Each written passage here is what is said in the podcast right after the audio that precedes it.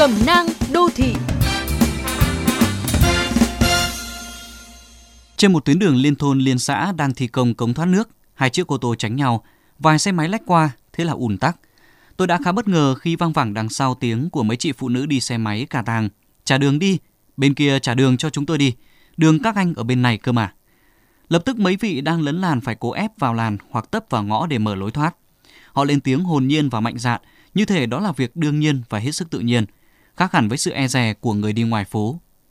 Thực tế khi tham gia giao thông, thấy điều chứng tai gai mắt như lấn làn, chèn đường, đi ngược chiều, tạt đầu, cắt mặt, ai cũng bức xúc, nhưng rất ít người chọn cách lên tiếng trực tiếp mà thường chỉ phản ánh tới đài, đưa lên mạng để giải tỏa phê phán hoặc lắc đầu ngao ngán và đợi sự xuất hiện của lực lượng chức năng.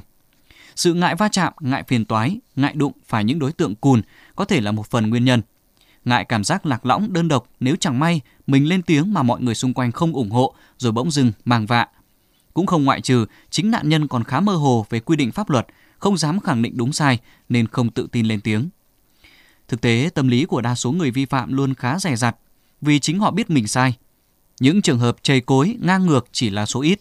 Nếu có sự nhắc nhở cảnh báo của ai đó bên cạnh, cùng sức ép từ đám đông chứng kiến, họ sẽ buộc phải điều chỉnh hành vi. Nhưng sự im lặng đang vô hình chung tiếp tay cho vi phạm được đà lấn tới, rồi tiếp tục lặp lại nhiều lần sau. Ai sẽ là người lên tiếng nếu bạn im lặng và chờ đợi xung quanh?